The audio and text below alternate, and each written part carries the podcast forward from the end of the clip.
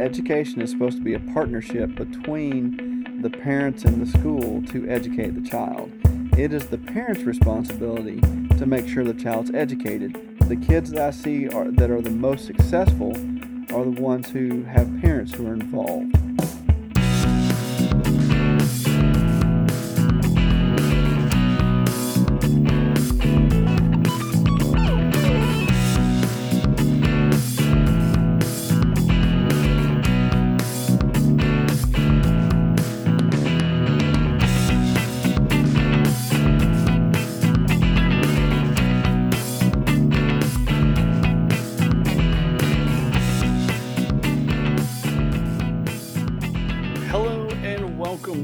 Another episode of the Aptcast, where iron sharpens iron and we poke each other with the pointy ends. I'm your host Wes, joined today with my fine co-host Casey Hill. How's it going, Casey? It's going good, man. Hey, I, I can't help but smile every time you say that tagline. it's just some funny stuff. I think that was your contribution uh, to to our show, wasn't it? Um, I, you know, I, I, I think I may have said that that's a good idea for it. I don't think I came up with it. I'm not that clever. Oh man, well, uh, if nothing else, it's good to have you uh, back with us. It's it's been a few weeks. I know you've been going through some similar uh, housing uh, rearrangements, just like Alex has, and unfortunately, he's not able to, to be with us. But uh, it looks like you're comfy sitting somewhere, so that's that's oh good. yeah, sitting on the in-laws' back porch, they got closed in in a nice, comfy chair. It's it's a good life, man. yeah. Anytime you've got an enclosed back porch, things could be worse. exactly, exactly. Yeah, we've been, you know, this summer because you know we helped Alex move, uh, and I was also in the process of helping my mom move. Um, so one weekend I was lifting and toting for Alex, and the next week I'm lifting and toting for my mom. In a couple of months I'll be lifting and toting for myself. You know, so it's it's a a mad, mad world right now, moving around everywhere. Yeah, uh, I don't see how you do it, man. At your age, goodness. I tell you what, hey, that's, that's a lot of ibuprofen, dude. yeah, it is. Good old vitamin I. That's right. That's vitamin I. Wow. Well, good deal. Good deal. Before we get into today's show, um, need to shout out some some new likes um, since we've been together. Uh, we've got Michael Hill, Justin Barrett, Amanda Willis, Sarah Marshall DeRusio, Ed Hayes, Joylyn Cartrell, Diana Isom, uh, Henry Augustin de Geneva. I wonder if he's a Calvinist. Just Geneva and Augustine in the same name. Uh, Ken Tate, our guest from last week. Uh, so just like Kemp had him on the show, then he liked the page. That's the way we do it around here. And uh, last but not least, Dylan Dwayne Kelly. Thank you all for liking the page. Hit us up at facebook.com slash APT podcast. Throw a like, send us a message. Let us know what you think. Uh, any topic suggestions, guest suggestions. We'll take it all. We love feedback from the listeners. So that's the opening spiel. Casey, I almost called you Alex for a second. Good grief. I miss Yeah, that don't- guy. Don't get that confused. Nah, man, you know, You've been called worse, right? Uh, yeah, well, yeah, I guess you could say that. So uh, last time you were on, we were talking, or actually, no, the first time you were on, rather, we talked uh, about closing out the semester uh, amidst uh, the, the whole coronavirus growth and spread, and you know the the birth of the pandemic uh, in our area. And now we find ourselves in the unique situation of getting ready to start a new school year when we haven't had the the uh, summer drop off that uh, a lot of us hoped and, and maybe expected, uh, and looking at possibly a second wave and really just lots of questions, but specifically around schools. Like, how's that going to work, right? We find ourselves both as parents trying to figure this out, and uh, as a teacher, what what can you tell us about what to expect uh, this fall? Not much. No, I tell you what, man. You know, we we've been, and I'm officially back at work. I'm I'm one of those teachers that had to come back early, and uh, you know, we get different stuff every single day. You know, so this is going to happen. No, wait, we can't do that, so Yep. we're going to do this, and you know, waiting on uh, the state superintendent to come up with a plan, and then the, the superintendent of our district to come up with a plan, and then you know, um, as a matter of fact, tomorrow all of the uh, principals in our county have to uh, submit their plan to the superintendent. Superintendent doesn't have a plan yet. I think what they're going to wind up doing is uh, taking the best ideas out of what the individual schools sub- submit, and then you know putting that out. But who knows? Um, right now, all we know is school's going to open. Uh, there, you know, you can you can come on in or you can uh, join online. Um, we also have option where you can. It, it's almost like a homeschool idea, where you can do your own. Uh, it, it's the, the virtual option is what they're calling it, but you can kind of do your own curriculum. Yeah. Uh, but if you choose that, then you, you can't come back until you know second semester or something like that. Um, if you choose the the I'm okay the hybrid, yeah, you know, I mean that's you know there's and there's a lot of stuff that goes in with that as well because there's that one in particular is not taught by our county teachers. That is a different group that we've hired. Uh, so the, those kids that enroll in that particular um, that particular track won't count on our numbers. So here's the problem. If they're not counted on our numbers, our numbers go down. They allot teacher units according to school population.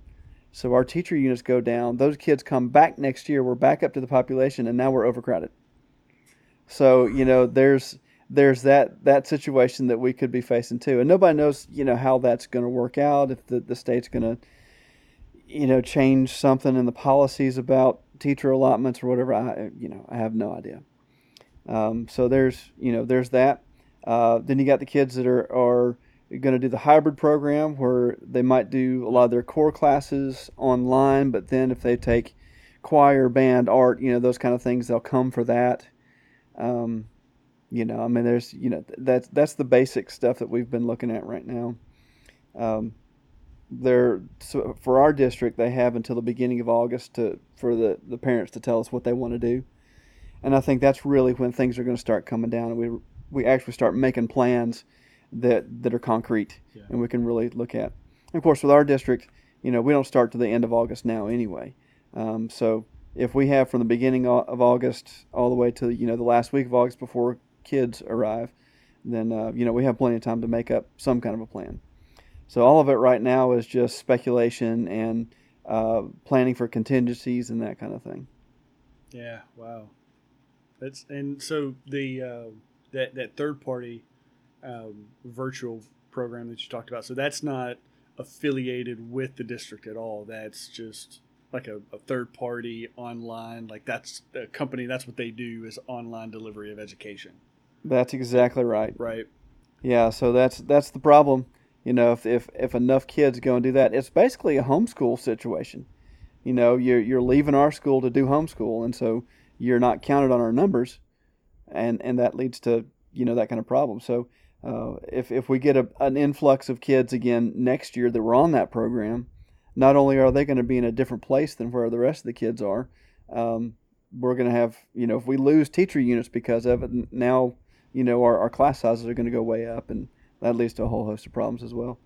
So you know, there's a lot of considerations for those type decisions. That, that could lead to a, a, staffing need next year.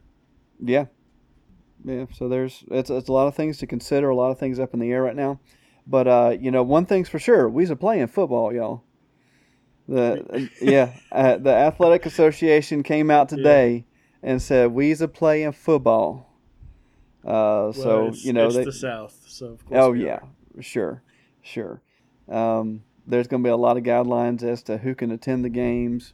Um, we know right now there are a bunch of districts in in uh, the state that are not going to allow opposing bands to come.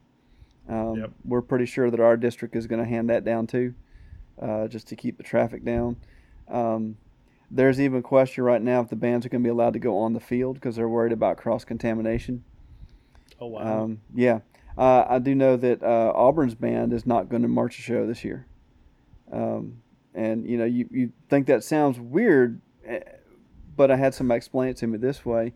Um, you've got the football players down there on the field on the sideline. They're you know drinking water, spitting it out. They're sweating, they're bleeding, all that stuff, and that's all over the grass. And you got the the band that comes down, stepping all over that. They're emptying their water keys out of their instruments, cross contaminating there, and then the football team comes back out. They're walking all over, the, you know. So it's they just want to keep as many, uh, as much separation between everybody as they possibly can. So, uh, you know, Yeah, in, in every football game I've ever been to, um, you know, long about the the two to five minute mark in the second quarter, the band starts hmm yeah, uh, gathering together, bunching up right there in the end zone. Yeah. And then what happens? The football team goes running right past them in a big group, uh huh, yeah, and and then you have the the the opposing, so you know the visiting band doing the same thing. And so now they're transitioning. So even then, you've got just a mass of humanity hmm uh, all over. And with a, a football team is, is one thing because you've only got 11 guys from each side on the field at once. But the marching band, especially at the college level, you got over 100 easy. Oh yeah, look, you're looking at uh, 300 range Yeah. for for most large schools. any any word on um, you know with the football going on? Are we going to have marching bands um, a- along with that, or is that Well, still up in the air? Uh, that's still up in the air. I mean, right now we we started uh, our auxiliary camp this week, so the girls are out there learning their routines and all that stuff.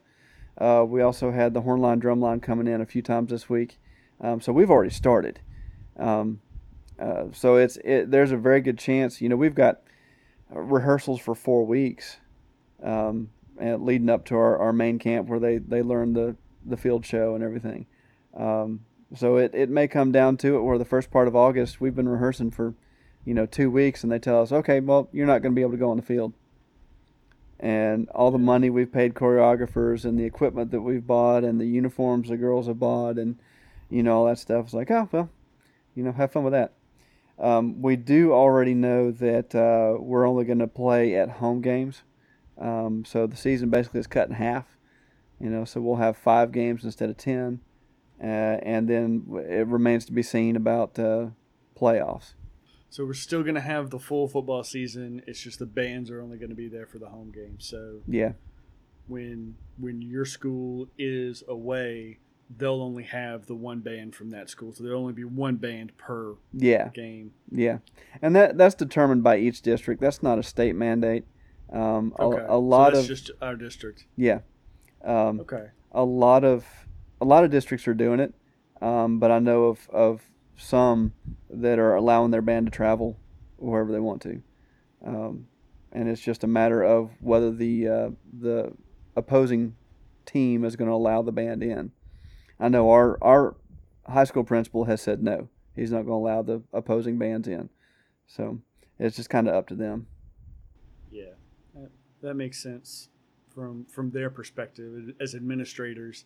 You've got to take that extra step for you know additional precautions because I mean, bottom line, these are kids, and statistics being what they are, even if there's a small chance, you want to mitigate that as much as possible. Absolutely, yeah. Our uh, our high school principal, you know, I'm the I'm the middle school guy, but our high school principal, we were in his office today, and he said, "Yeah, there's not a, a principal in the in the state next year that's going to have a job because we're gonna we're so responsible for everybody's health and safety, and then the the uh, athletic association is saying, well, hey, good luck with that because we're going to have football, we're going to have basketball, we're going to you know we're going to do all this stuff."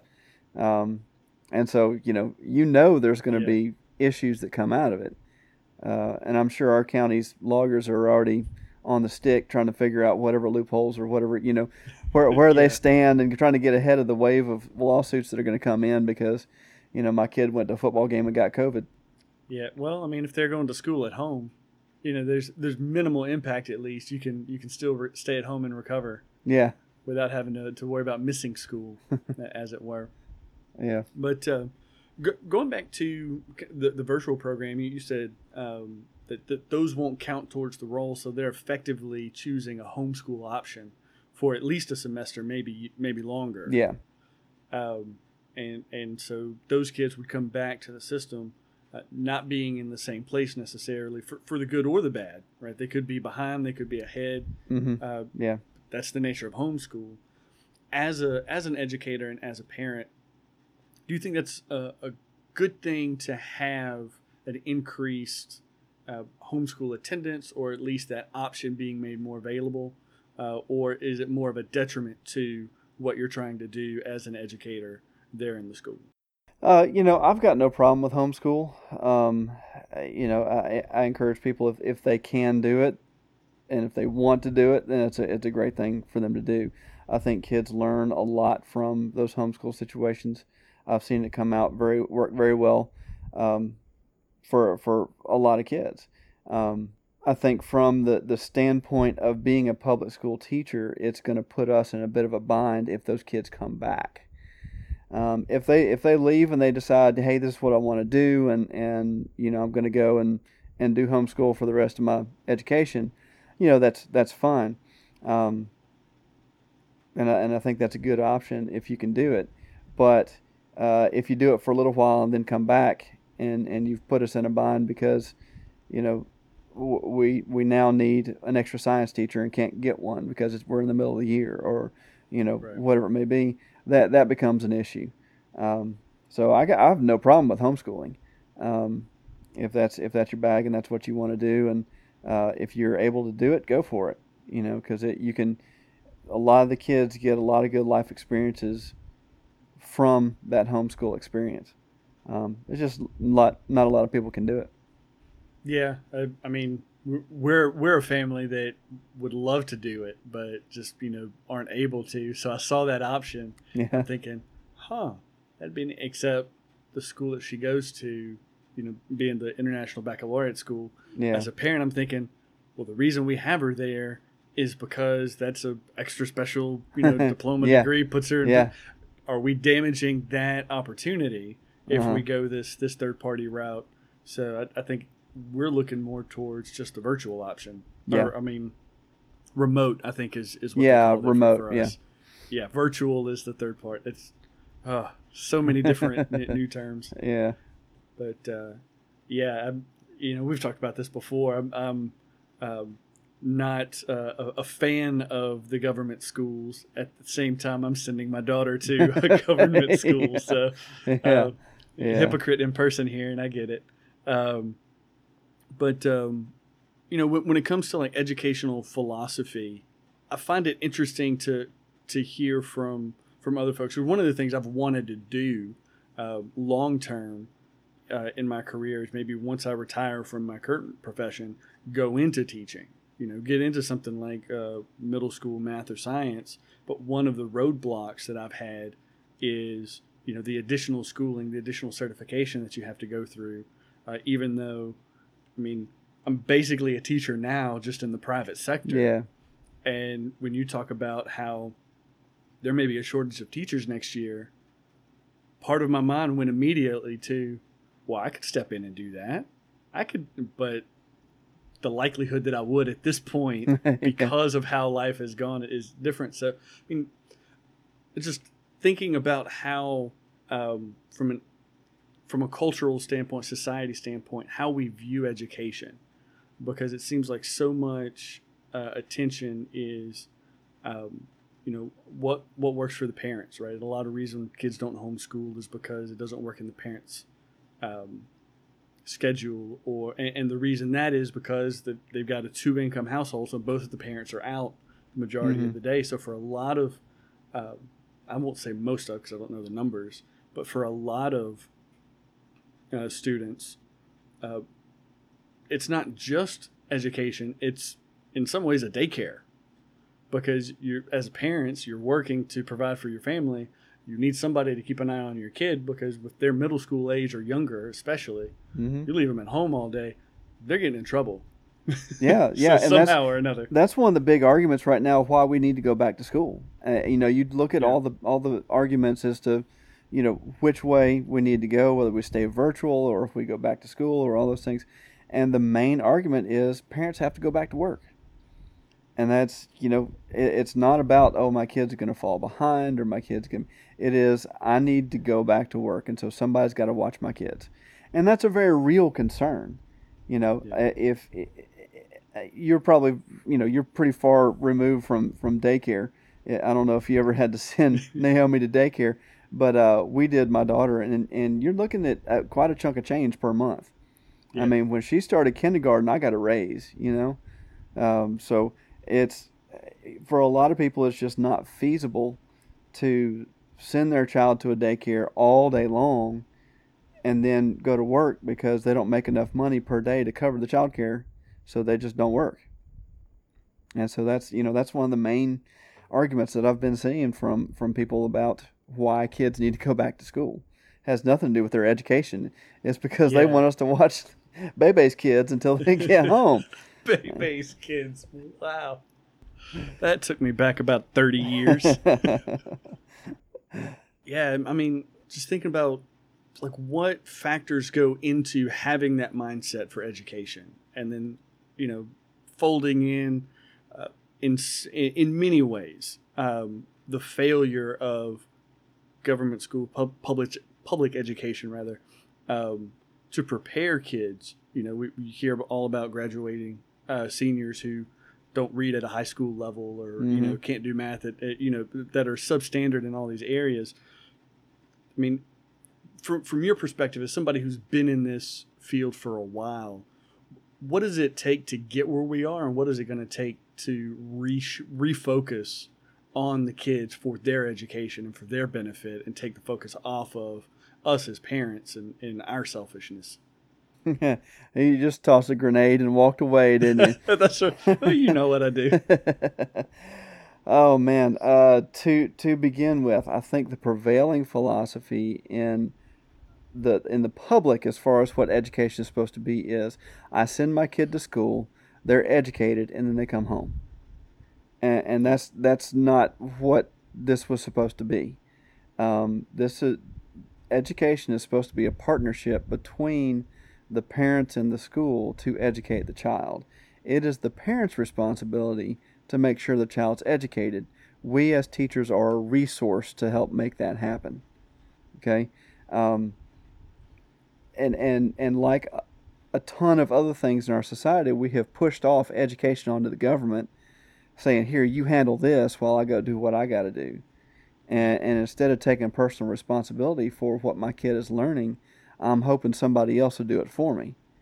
And, and you know, I see evidence that evidence of that all the time, where a kid is having an issue, and we call home saying, you know, hey, your your child's having an issue with this concept in math, and they're like, well, what do you want me to do about it? You know, it's like, well, you know, you go over it with them, maybe encourage them a little bit. You know, if you don't understand, be it, a parent. Yeah, yeah. Um, and, and that happens a lot with behavior too. You know, oh, your, yeah. your child's acting out in class. We call you. Well, what do you want me to do about it? Well, I'll talk to them. You know, it's like there there's got to be some parenting that's going on, and it and it, it they a lot of parents. And I'm not dissing every parent by any means, but there are a lot of parents out there that do treat the schools just as a place to put their kids during the day while they're at work. Uh, and and they don't see you know you have a responsibility when that kid comes home. You need to talk to them about what they learned that day check with how they're doing see if they've got any homework. You know we have parents all the time getting mad at teachers because their child's not performing well and a lot of it is because they're not doing homework or they didn't study for a test yep. it's not our responsibility to make them do their homework. It's not our responsibility to make them study for a test. That's the parent's responsibility, yeah. you know. And the the kids that I see are that are the most successful are the ones who have parents who are involved. Now they may not be on like the PTA or PTSO or whatever, but they they talk to their kid about what they're learning. They're they're concerned with hey, when's your next test? You know, they take the kid under their wing like they're supposed to, and teach them how to study, teach them how to organize, you know, teach them how to handle those kind of situations in class, you know, all those things. Uh, those are the kids that are having success. And the, the ones that are struggling are the ones where we have to parent them because there's none of that going on at the house.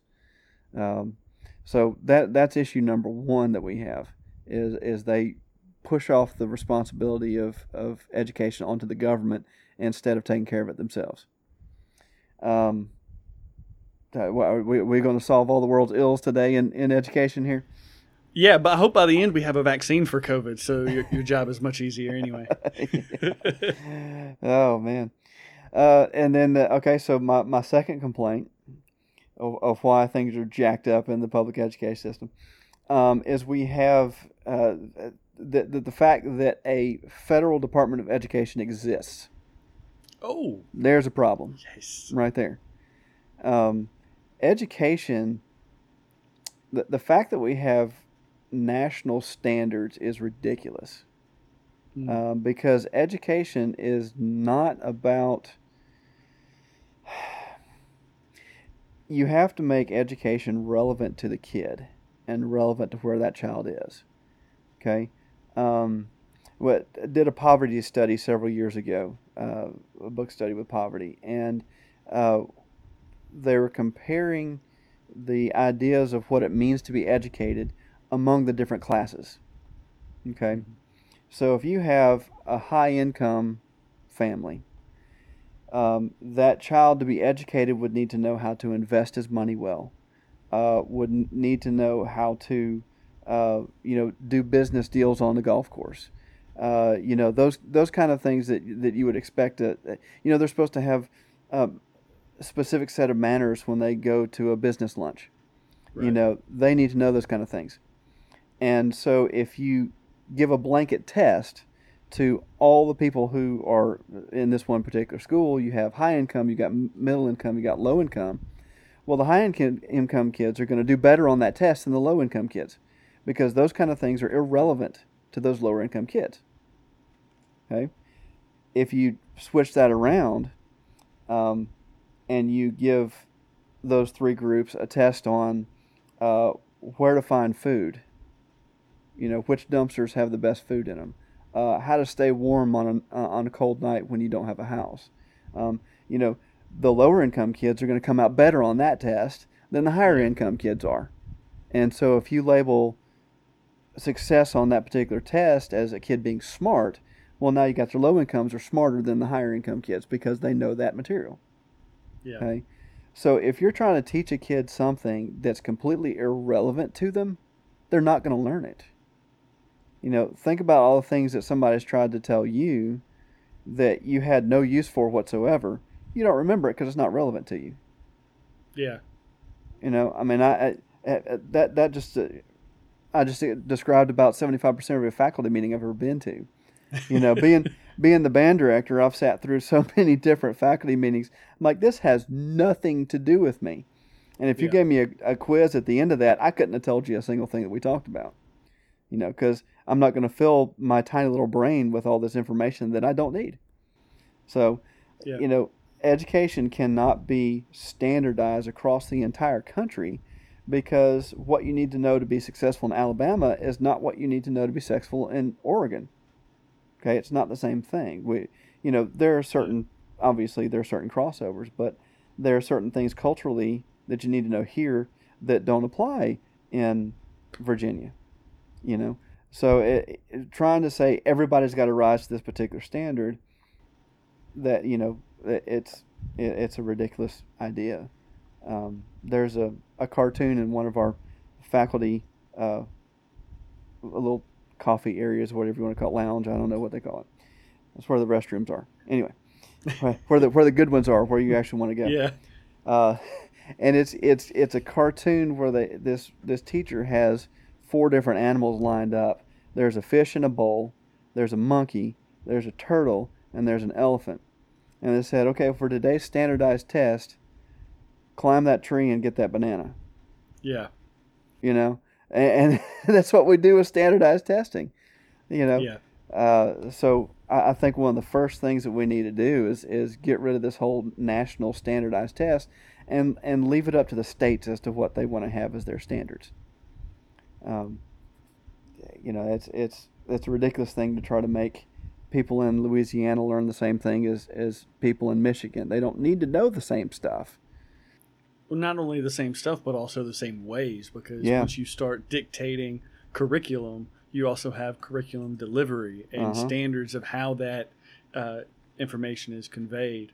And, you know, people in New York don't need to be told to, to teach the same things or learn in the same ways as people in Utah or Wyoming. Mhm. Completely different groups. And even like in Alabama where we are, um, Jefferson County is a is a bit different than, you know, DeKalb County Yeah. or, or, or even Cullman County, Yeah. right? I mean, e- even at the county level, I mean, the, the, it gets more homogenous as you get closer to a community, which is why that seems to be where the leadership is most effective, or, or rather, most useful when it's effective. Yeah. But at the state level and even at the federal level, uh, we're really just wasting money on uh, departments at that point. We Yeah. could save money by not funding, you know, Betsy DeVos and the Department of Education Yeah. instead of sending the money up and having it come back and you know go, hey, where'd it go along the way? there's, there's not, not as much here. yeah, just keep it, and then it seems to me that you'd be able to provide more opportunity for your students. Yeah. And i- i- if the, the you know the whole tax bracket thing stayed the same, not to mention if you know the the tax burden was lowered such that maybe you don't have as many uh, two parents or two parent households working, and one of them can stay home and homeschool, or or at the very least they don't have to work such that they're not involved in their kids' education Yeah. to the degree that you're talking about. Because you know, one of the things, even while uh, my wife and I were uh, both working early in uh, our daughter's schooling, um, we were, like you said, we were involved. We weren't just you know dumping her off and bringing her home hmm and uh, you know giving her food and sending her to bed. Yeah. Say, we'll see you tomorrow Yeah. we were talking about you know what'd you learn today what'd you do and you know i learned just by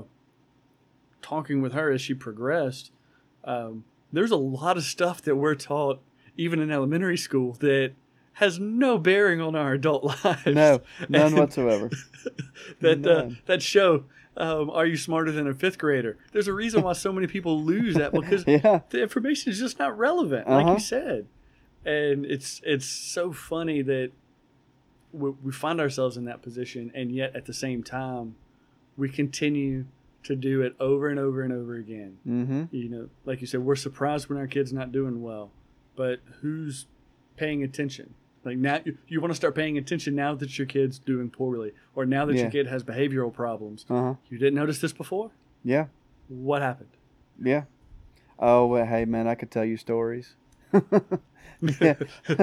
well, he- Not on the mic though, no, right? not on the mic. No, no. It's you know stories where you're just like, okay, you're coming up here screaming and yelling when you just haven't been paying attention at all. You haven't been returning phone calls. It's it's the day before a report card come out. You're now asking for why your kid's not, you know.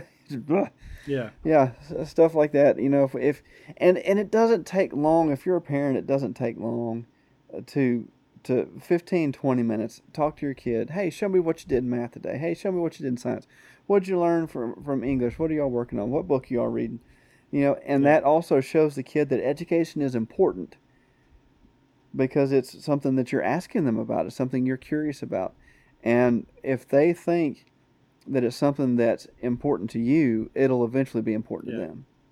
That's that's the hope. And, and and that's a big and that's a big cultural problem right there too.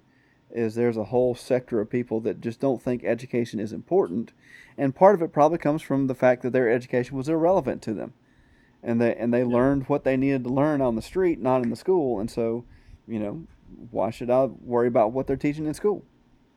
You know, but Yeah. and then and so it, all, everything has to be relevant, and so if we if we relegate the standards to the states and the states give the districts some uh, some freedom in, in designing their own programs and their own their own uh, curricula, that would that would do communities a lot better. Yeah. Would do them a lot better. Um, you know, with the the current status that we have right now, we're training every kid to go to college. When we We know, be doing that. yeah, when we know the vast majority of them are not going there, but that's what we're doing. Uh, every high school is a college preparatory school, and that's a ridiculous thought. And now we find ourselves in, in the situation here in Alabama where we don't have enough trade workers. We don't have Yeah. enough plumbers and electricians and welders and steam fitters and pipe fitters and you know all that stuff uh, because we've told every kid that you're not worth anything if you don't go to college or if you're not trained to go to college. You know, and and those kids who are getting out of, of high school and going into a trade, they're making money. You know, Yeah. I don't know if you've ever had to have your HVAC worked on, but those guys are making money doing that. And Oh, yeah. and there's a shortage of that in Alabama, which is why they can charge whatever they want to charge. Um, and and if we would take a lesson from some other countries and actually make our education relevant to kids getting out in the world and being productive instead of you know sending them to, to college to you know get a, a bachelor's degree in nothing relevant and come out with all kinds of debt and not have any job skills to show for it there either Yep. you know we would be much better off Well said. So let's since we we- covered the federal angle and we're kind of narrowing the focus uh, down. Where are you on uh, school choice? Like for example, if you're in um, if, you live within the city limits of Birmingham, hmm you're zoned for a particular school in the, in the Birmingham city school system. yeah But as that either that individual school goes down or the school system itself, which you know, let's be honest, is not one of the best yeah uh, yeah in, Yeah. in the state. Um, for for parents who are in that situation, they, they only have one option, right?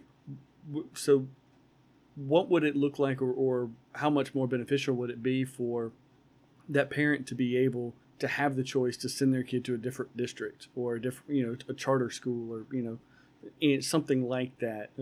Uh, As a public school teacher, where where are you on that that type of idea? Uh, you know, I've gone back and forth with it because I see a lot of different angles for it. Um, if I were a parent in that situation and cared enough about my child's education to want to send them to another one, I, I, I would want the freedom to be able to do that. Um, and with with that, I, I I believe that the money follows the student. Um, so when when that student's taken out of zone and they they go to another school, then the school that they're going to receives the money that they would have been getting. Um, and I, and I'm not sure if that's state money or if that's local money or how that works. So if it if it's the state money that's moving from one to the other, then you know there I see no problem with that. If it's local money, if it's money of taxes collected inside that district that's taken and given to another school in another district, that's a problem. Because that that's monies that have been raised for that school by that area. Okay, so like just for saying in in our instance, you've got somebody in in the Birmingham system that's funded by the Birmingham city. Okay, and they decide they want to go to Homewood Right. okay, which is not a far stretch at all if you know the area, right?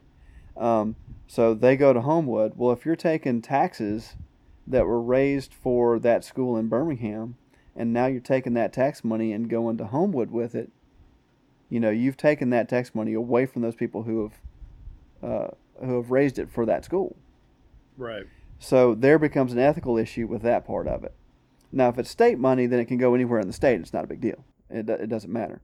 Um, so there, you know, there's there's that aspect even of it. then you've got some some concern with that because it is well, the situation that you described for example birmingham being a much larger city than homewood hmm um, if you know to take that example the state decides well since more more parents are wanting to send their kids to a homewood school then per student we're going to give homewood more more funded or, or per population rather we're going to give homewood more because they're getting more students rather than going going to birmingham. Functionally you have the same type of thing going on. You have taxes raised for education but now the state has come in hmm and said well no we're going to take this slice from birmingham and slide it south a little bit. Yeah.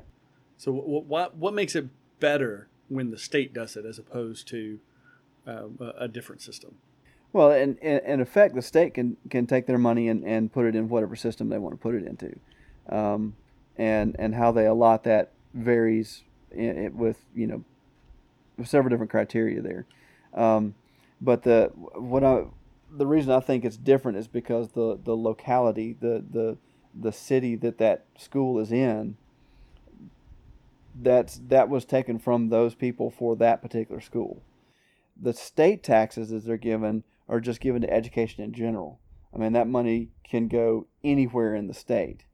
Um, for instance, if I if I use my local band funds to buy a piece of equipment, then that piece of equipment has to stay at that school. If I use my state funds to buy something, that if I leave that school, that goes with me. I okay. take that equipment and it travels with me because it was money allotted to me by the state, not by the, the local district. Provided you are still in a uh, district within the state. Well, yeah, as long if as you I'm... leave and go to Georgia, it's going to stay. yeah, it's got to stay. Yeah, yeah, yeah. Okay, that, that makes sense because you know at that level, like you said, it's it's going to education in general. Mm-hmm, yeah. So the state has that discretion. Um, so as long as it stays for that purpose, they can they can dole it out however they want to. Exactly. Which kind of shows when you take it a step further and you have the federal government getting involved now they're the ones saying, "Well, Alabama, we're going to give you so much uh, uh-huh. money for education. Oregon, we're going to give you so much." Exactly. So you have that same kind of problem, just magnified mm-hmm. on a bigger level. Yep. Yeah, I, I think I'm with you on that.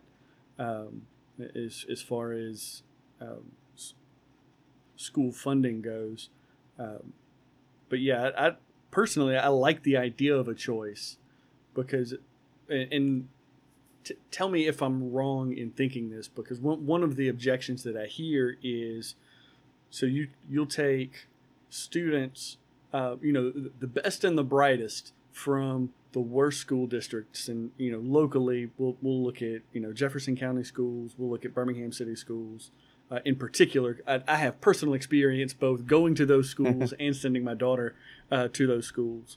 But when you have parents from those uh, districts sending their kids to Trussville or Homewood or Mountain Brook or Vestavia. Mm-hmm.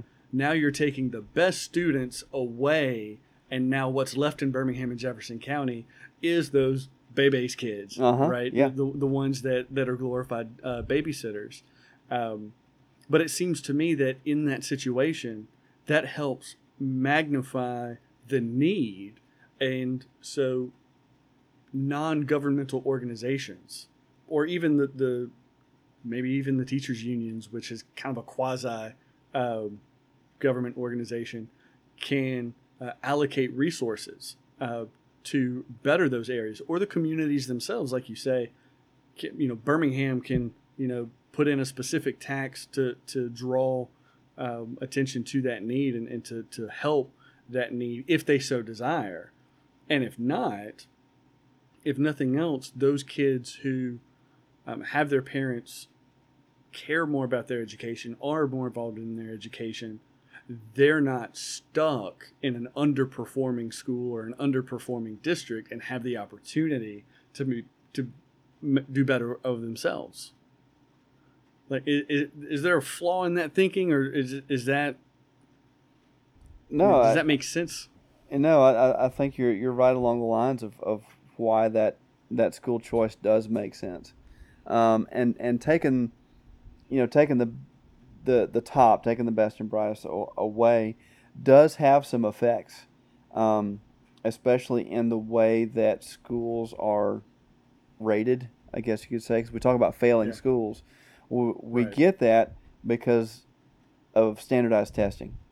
Um, and they're they're what we call yeah. adequate yearly progress, right? AYP and and all teachers wait on pins and needles at the end of the year to find out if we made AYP or not, you know, and the the system there is flawed in itself, um, because you're expected to make certain gains in your uh, per year, so right.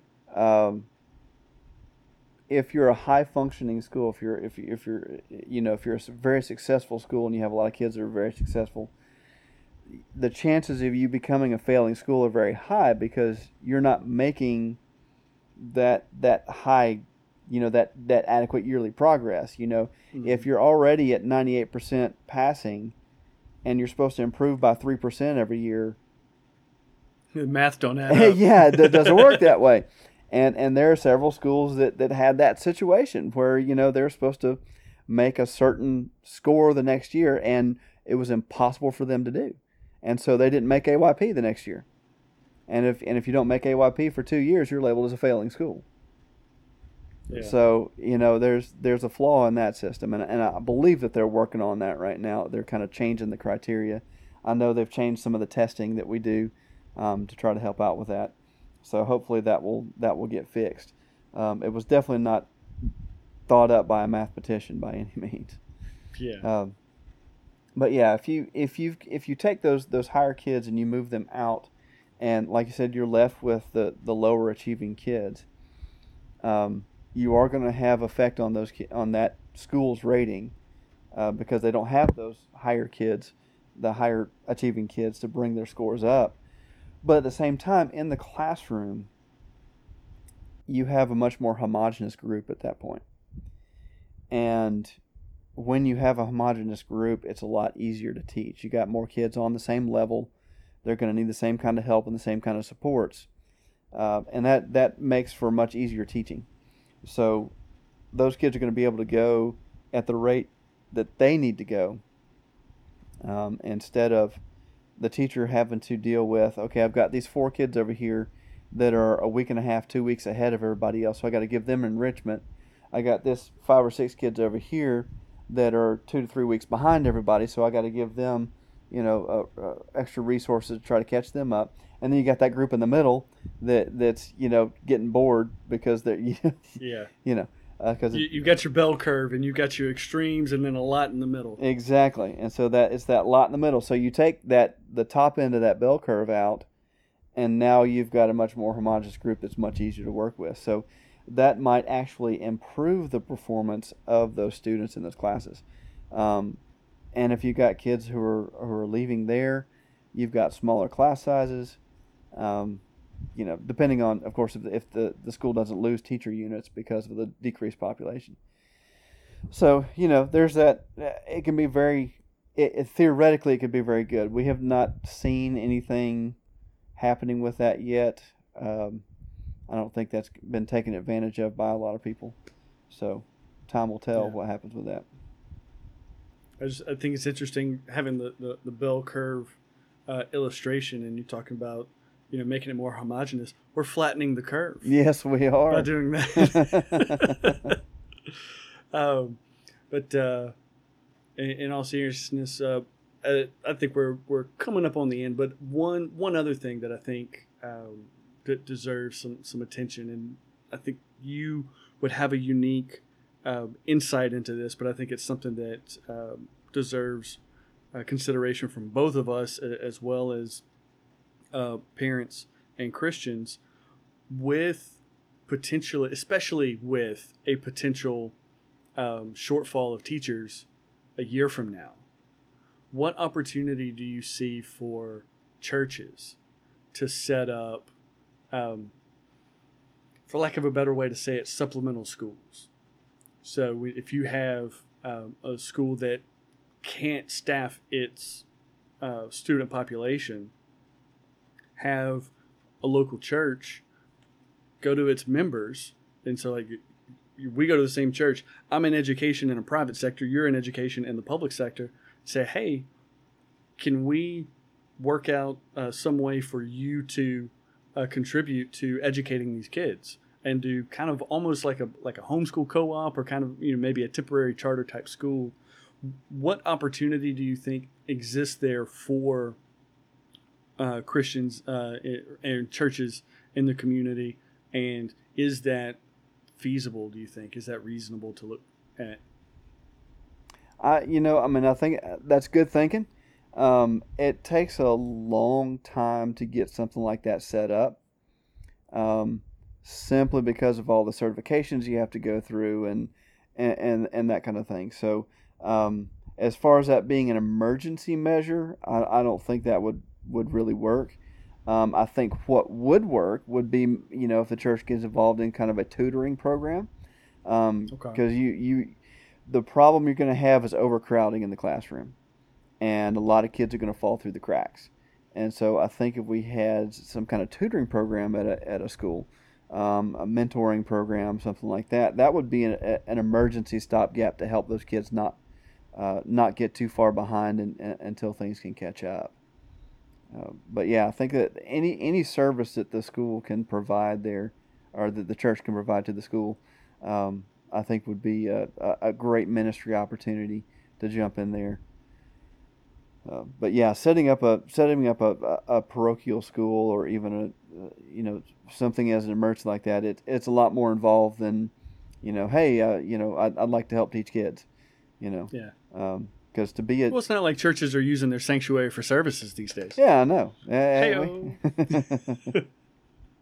no, it's just that that's something that just kind of came to me as we were talking. I was just wondering how, as Christians, we can get out there and, and help uniquely from our perspective.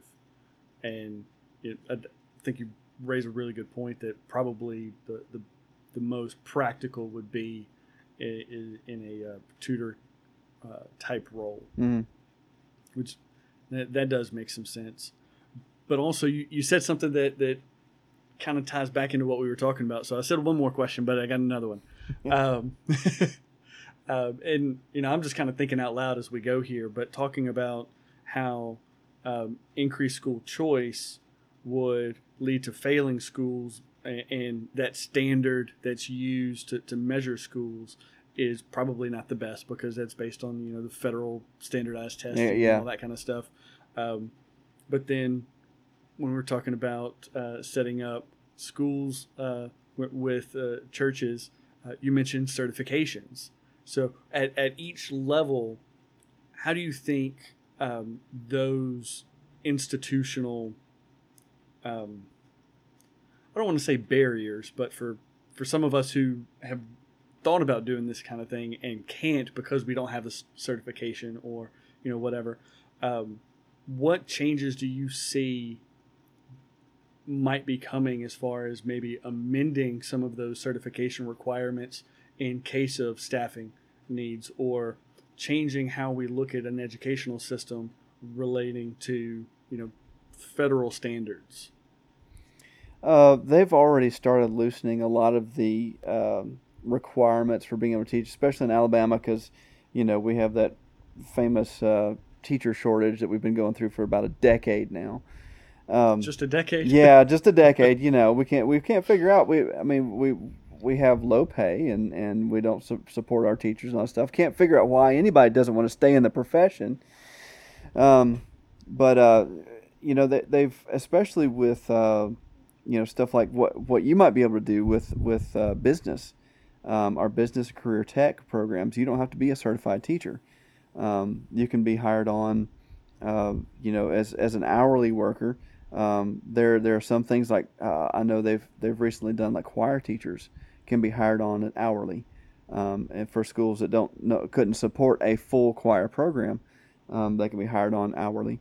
Um, so there's a lot of positions within a school um, that a a person without any kind of teaching credentials can actually jump in. Um, uh, a paraprofessional, they, they work a lot with uh, self-contained students uh, in the special ed programs. Um, you know, those are not certified teachers. Those are just people who want to be around kids and, and, and, and, you know want to invest in those kids' lives. So there's a lot of opportunity for people who are not professional teachers to get involved in the school system.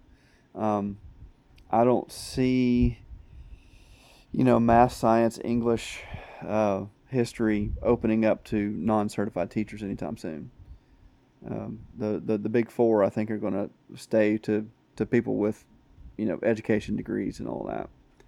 Um, I could teach math. I could walk in right now and teach a middle school math or science class. Oh, I'm sure you probably could. probably not history or English though. I was I was never really good at those. I'd have to actually read the textbook. Yeah, yeah. Hey, as long as you stay a day or two ahead of the kids, you're all right. Yeah, I, you know, interesting you say that. I, I hear um, a lot of um, objections and concerns from parents who are looking at getting into homeschool. And one of the things that I see as a response from homeschooling groups is look, as long as you stay, you know, day or two ahead, a week or two ahead, you'll be fine. Mm-hmm. And I mean, you don't need to plan out the whole semester uh, lesson plan, um, but you know what checkpoints you need to hit along the way. Yeah. So if you hit a couple of those earlier than expected and it takes a little longer for others, it's not the end of the world. Mm-hmm. As long as you're moving through the curriculum and you're you're in a position to, to teach. But I think That's- that's that's a oh go ahead. Well, that's, that's how professional teachers do it anyway. I mean, I, I you know the way I set my stuff up is is I've got goals for every nine weeks, and, and they kind of use those as my checkpoints and say, okay, these kids got to be able to do this by you know this particular date, and it just fluctuates inside there. Of course, the principal wants you know week by week. Here's what you're doing every single day in your lesson plans. I'm like, okay, well, I'll give you a roundabout what we're doing, but uh, it all depends on the kids. You, can't go any faster than the kids can learn. So you've got to Yeah. take, you know, you've got to let them set the pace. You got to push them a little bit because they'll get lazy on you. But you got to, you know, you got to let them set the pace and have those markers. It's the same as homeschool. You know, same idea. As long, you know what you, you know what you've got to get taught. You know when it needs to be done. So you just kind of let the kid go at their pace. And usually with homeschool, it's a faster pace anyway than a regular classroom. Yeah. Well, I mean the the student teacher the students to teacher ratio is uh, much better. yeah, yeah, it's pretty good. Yeah. We've got one teacher and max, you know, three, four students exactly. at any given time. Yeah. Uh, Yeah. You know, it's it's it- it's not all that different in um, adult education either, because I'll teach a, a course that's four weeks uh, to you know prepare people for a particular uh, job role, and you know we've got an agenda that's daily. But I'm constantly shifting stuff around and saying, "All right, we couldn't get to this today, so we're going to get to it tomorrow." Yep. And uh, you know that the same kind of thing that there's going to be this hesitancy to move forward and you got to tell them look at a certain point i'm not here anymore you Yeah. got a job to do so you got to be able to do it and uh, e- uh, even as a teacher I'm, I'm sure you've run into this too those students who just want to ask questions just to kill time until it's the end of Uh-huh. class Oh yeah.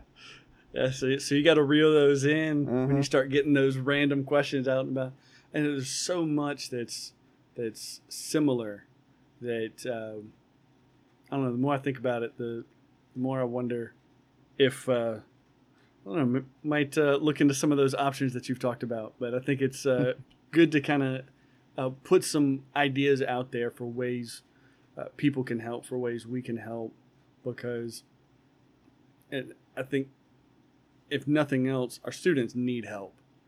If if we weren't going through COVID nineteen, Mm-hmm.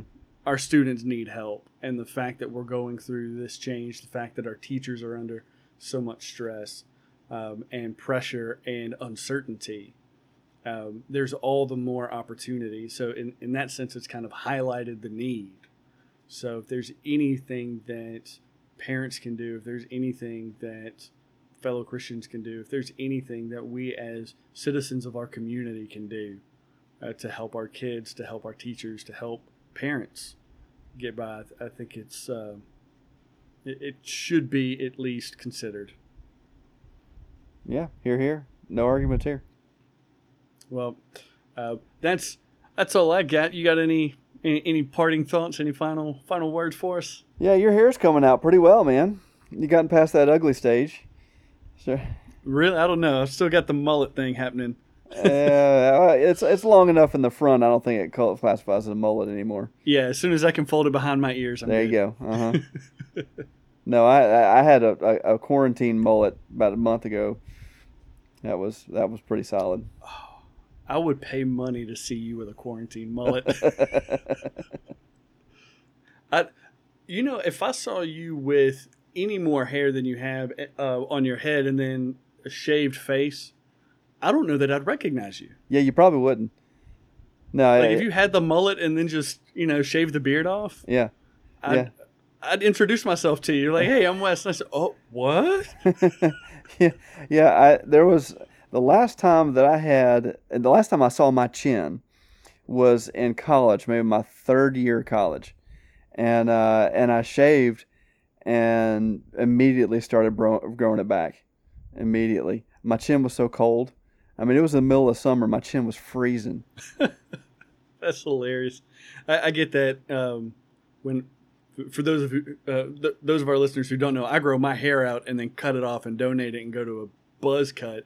I have a similar experience because when the wind blows right after that first cut, ooh, what in the world? I just feel it all over my head.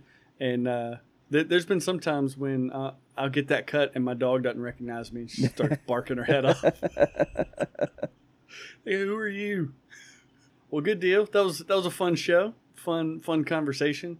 Um, I, I, appreciate your willingness to discuss a, a difficult topic, being that you are uh, not an outside observer like like I am. I can uh, I can call out school districts, and and your diplomacy is admirable, sir. well, so. I, I appreciate you not asking me any questions I can't legally answer. yeah. Well, that's why I start off. What can you tell us? Not much. Oh, okay. Let me yeah. speculate, and yeah. then you can dance. Yeah, yeah. You you think I work for the CIA or something, man? That's A, I just teach band at a middle school, and I gotta watch what I say everywhere. It's ridiculous. Government employee is a government employee, uh, as far yeah, as I'm concerned. Yeah. I just don't have the cool tools. You're not smart enough to be in the CIA. Is that what you're saying? Uh, well, I can't kill people either. Well, I mean, you could. Well, it's, yeah, it's yeah. not part of your job description.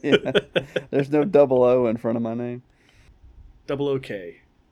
No, that doesn't what, what I is, mean, 007's taken. what, what is double OK? Is that really mediocre? Is that. Yeah. Okay. All right. I think we we have uh, stayed up past our bedtime. A couple old guys like us need to get going. That's the truth. Give the fam a hug for me. Uh, good to have you back, Casey. Hope to see you again next week. Uh, hope Alex can rejoin us. Alex, if you're listening, I, I, hope you are while you're getting your house set up. We love you and we miss you. Um, thanks again, everybody, for listening to us. Hope this was helpful. Uh, even if you don't live in Alabama, there's something you can do in your community uh, to help your students because we're all going through it. We're all in this together. So, thanks again for listening. We'll catch you next time. See ya.